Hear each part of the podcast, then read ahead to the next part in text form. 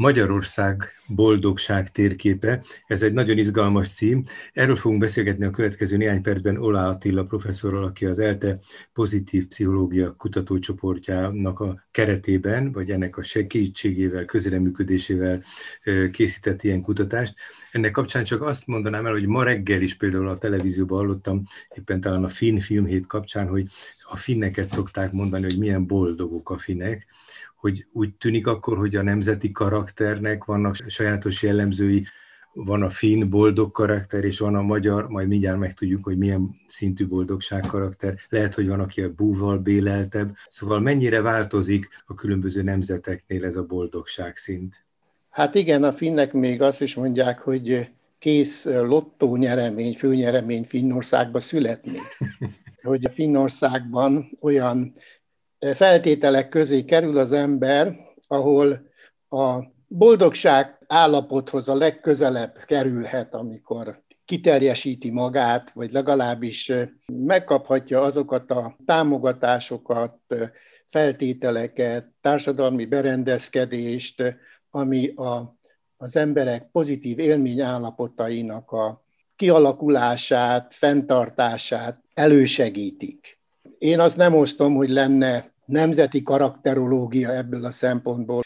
2019-es felmérés alapján Magyarországnak az átlag pontértéke valahogy pont 6-ra esett, hát Finországé meg közel 8-as értéket ért el, és hát ezzel az értékkel mi a nemzetek rangsorában, ami 153 nemzetet rangsorol, az 53. helyen vagyunk jelen pillanatban, Finnország pedig most már azt hiszem a harmadik év az első helyen áll. Az, hogy a finnek egy boldog ország, az nem pusztán egy, egy ilyen sztereotípia, hanem mondjuk például ez a összehasonlító kutatás is valami adatot ehhez ad, bár ne, ne vegyük ezt végletesen érvényesnek. De azért azt lehet látni, mert az országok fejlődésének az egyik mutatója az az ország működik jól, ahol az emberek egyre boldogabbak és boldogabbak. Ez talán azzal abból következhet, hogy milyen perspektívát látnak maguk előtt, mennyire motiváltak abban, hogy, hogy működjenek, tippelem én, aki nem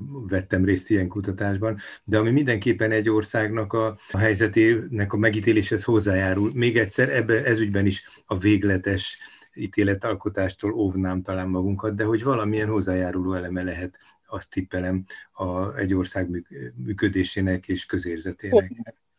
Természetesen, mert ugye a, hát a pszichológiai kutatások egyértelműen ki, kimutatták azt, hogy egy ilyen boldogság szint mérés az egy látlelete annak, hogy egy adott időszakban mondjuk egy ország lakosai, ez a mutató nem csak azt jelzi, hogy hogyan érzik magukat az emberek az, az adott országban, hanem meghatározója annak, hogy hogyan viselkednek. Uh-huh. Tehát, hogy nem csak jelzője a pozitív állapotnak, hanem fenntartója is, motiválója is, mert a boldog emberek azok azok lelkesebbek, azok nyitottabbak a világra, egymáshoz pozitívan viszonyulnak, támogatóak, nagy lelkűbbek, uh-huh. pozitív orientáció, jövőorientációban rendelkeznek, tehát nem a gazdagság tesz boldoggá, hanem a, a boldog emberek pörgetik a gazdaságot. Tehát a boldog állapotban lévő emberek azok, akik, akik jobban termelnek, és hozzájárulnak ahhoz, hogy, hogy, hogy, hogy gazdasági növekedés jöjjön létre. Professzor úr, akkor ez, ez is egy nagyon fontos dolog, hogy a gazdasági lét az, az egy nem jelentéktelen, de nem kizárólagos dominanciájú jelező. Esetleg arról, hogyha beszélnénk, amit itt általában már néhányat említettünk, hogy, hogy mi az, ami, ami viszont biztosan segítheti, hogy, egy, hogy a jó közérzet meglegyen, a boldogságérzet meglegyen azért lenne talán érdekes, mert hát, hogy mit lenne érdemes, mire kellene odafigyelnünk, mi az, amit fejleszthetnénk, vagy amit kiigazíthatnánk, javíthatnánk a magunk viszonyaiban. Szóval mik lehetnek pozitív dolgok, amelyek ezt előidézik, amelyek bennünket elégedettebbé tesznek? Hát azt mondják, hogy általában a boldogság szintet meghatározó tényezőket mondjuk három kategóriába sorolhatjuk. Hát egyrészt függ a, a biológiai tényezőktől. Uh-huh. Az, Milyen adottságai vannak, született adottság? Azt mutatott, igen, hogy 50 ban uh-huh. valamiképpen a genetikai Aha. de minden érzelmi viszonyulásnak az alapját tulajdonképpen genetikai tényezők 50%-ban meg. Ugyanúgy a szorongásra való hajlamot, mhm. agresszió, stb. Tehát ebben nincs lényeges különbség. Egy, egy tanult pozitív orientációval a, áthangolhatjuk úgymond a világhoz való viszonyunkat. De akkor itt most elrejtett egy másik szempontot talán már, tanult ezt a szót mondta, tehát hogy valószínű, hogy a tanulás, a szocializáció esetleg egy másik ilyen fontos meghatározó Ez a másik ilyen, ilyen, fontos szempont, így van, tehát amit úgy, úgy, úgy nevezhetünk, hogy, hogy a társadalmi hatások nyilván, de hát a leg, legfontosabb, amivel mi pszichológusok foglalkozunk elsősorban, az, hogy hogyan viselkedünk Uh-huh. az a meghatározója alapvetően annak, hogy, hogy hogyan éljük meg azokat a helyzeteket, amelyeknek a részesei vagyunk, vagy amelyeknek alakítói vagyunk. Uh-huh. A legtöbb pozitív állapotokkal foglalkozó kutatás azt mutatja ki, hogy körülbelül 40 százalékban a, az akaratunkon, a szándékolt viselkedésünkön múlik az, hogy milyen a boldogság szintünk. Tehát itt arra gondolok, hogy pozitív orientáció, tehát már az, hogy hogyan észleljük a környezetünket, uh-huh. mit, vesz, milyen, mit veszünk észre a minket ért hatásokból. Tehát a pozitív orientáció azt jelenteni, hogy a jót keressük a, a múltban, a jelenben, önmagunkban, másokban, a jövőben, a jó cselekedetek gyakorlása, uh-huh. a a hála kifejezése a, a mindennapokban. Foglalkozik a pszichológia azzal, hogy melyek azok a stratégiák vagy technikák, amelyekkel pozitív állapotokat tudunk előállítani. Uh-huh.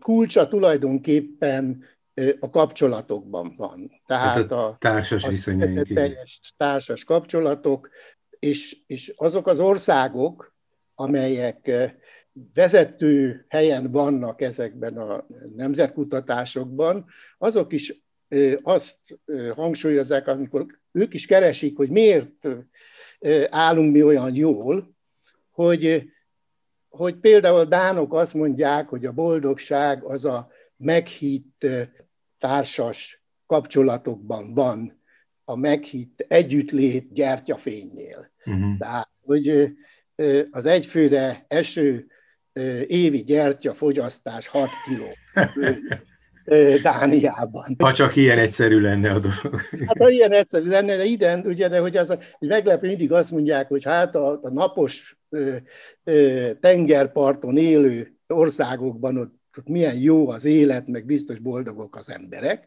és kiderül, hogy ezeket a listákat a skandináv országok vezetik és ott, ott alapvetően is erre szeretnék lát, rátérni, hogy miért ott van Igen, ez. igen. Hát ott azért van, mert olyan a társadalmi berendezkedés, hogy az emberek jobban meg tudják élni azt, hogy személyes szabadságuk van az, az életük irányításában.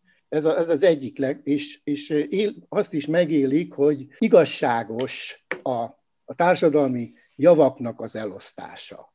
Tehát, hogy például megint hogy csak Dániát hozzam példaként, hogy Dániában nagyon ö, kevés a gazdag, de még kevesebb a szegény. Igazságos a, a társadalmi javaknak az elosztása, nagy a bizalom kormányjal, az ország vezetésével szemben, tehát a dánok azért nem tiltakoznak a adóemelésekkel, és egészen magas az adó kulcs Dániában, mert tudják azt, hogy a kormány az adóból az emberek jólétének a, a fejlesztésére nagyon sokat fordít. Tehát elhiszik és bíznak benne, azért ez fontos, ahogy mondta.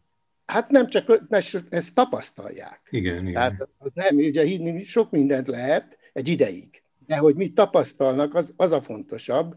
Uh-huh. Tehát, hogy ez, ez egy fontos feltétele. És hát két, és a hitnek valóban szerepe van abban, hogy mennyire elégedettek az emberek az életével, mert, mert azt mondják, hogy a boldogság fenntartásában a, a társadalmat tulajdonképpen kétféle utat választanak. Vannak ezek a dél-amerikai országok, amelyek szintén elől vannak, bár nagyon szegények, de ők olyan élet, vagy olyan életszemléletet alakítottak ki, hogy, hogy hát ez a világ jutott, ebben kell élnünk, és ki kell használnunk minden pozitív lehetőséget, ami adódik egymás segítésében, kapcsolatokban, és Jóistenbe vetett hitben éljük meg a boldogságunkat. A másik pedig az, hogy teremtsünk olyan világot, olyan jóléti társadalmat, amely igazán elfogadható és megfelelő számunkra.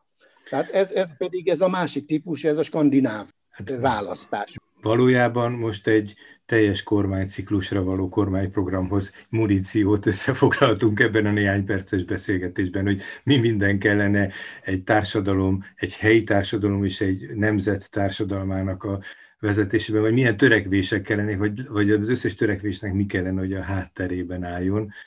Nem az a célunk, hogy most ezt pontosan eltározzuk, hogy ez így van-e, de, de azért ez egy nagyon komoly muníció, azt hiszem, amit elmondott. Hát ami meg a legfontosabb, hogy, hogy azért a, a boldogság az az mentális egészségnek az aranyalapja. És ezek a mi területi térképeink is azt mutatják, tehát, hogy azok a régiók, ahol az emberek kevésbé boldognak vallják magukat, ott a születéskor várható élettartam és az egészségben eltölthető élettartamnak a tényleges alakulása három évvel kevesebb, mint a, azokban a magyar régiókban, ahol az emberek úgy nyilatkoznak, hogy ők boldogabbak. Nyugat-Dunántúlon három évvel tovább élnek az emberek, mint Észak-Magyarországon a világban még nagyobb különbségek vannak ebből a szempontból, tehát például ezekben a skandináv országokban még tovább élnek az emberek tíz évvel, mint Magyarországon. Hadd kérdezem meg kicsit az időnk eljárása miatt végül. Terveznek-e mostanában valamikor kutatást ez ügyben? Ugye ráadásul most egy elég, az egész világon és Magyarországon is elég komor évvel mögöttünk itt a nagyon, nagyon erős meghatározottság miatt a vírus járványra, a pandémiára gondolok. Mi minden évben végezzük ezt a kutatást. Tehát akkor ez várható mostanában is. Monitorozzuk, úgyhogy, és mindig március 20-án hozzuk nyilvánosságra, mert ez a Boldogság világnapja, és hát mi is izgatottan várjuk, hogy, hogy mik lesznek, most folyik a kutatás. Egyébként mindenki, rajzoljuk meg együtt Magyarország boldogság térképét, hogyha rámegy az internetre. Még azt is elmondanám, hogy már 2020-ra vannak felmi felmérések, amelyek azt mutatják, hogy 5%-kal csökkent azoknak a száma, akik úgy nyilatkoztak, hogy boldogok vagy nagyon boldogok. Uh-huh. A, a boldogság egyik mutatója az, hogy, hogy milyen a megért pozitív és negatív élményeinknek az aránya uh-huh. egy bizonyos időszakban. Köszönöm szépen egy kis villanásra, valamennyire beleláttunk, hogy mi is ez a boldogság térkép, és ajánljuk a hallgatóknak is, hogy a boldogság térkép, ha ezt beleírják a Google-ba, akkor találkoznak kutatásokkal, találkoznak interjúkkal ez ügyben. Olá Attila, a professzor, az ELTE pszichológusa volt a vendégünk.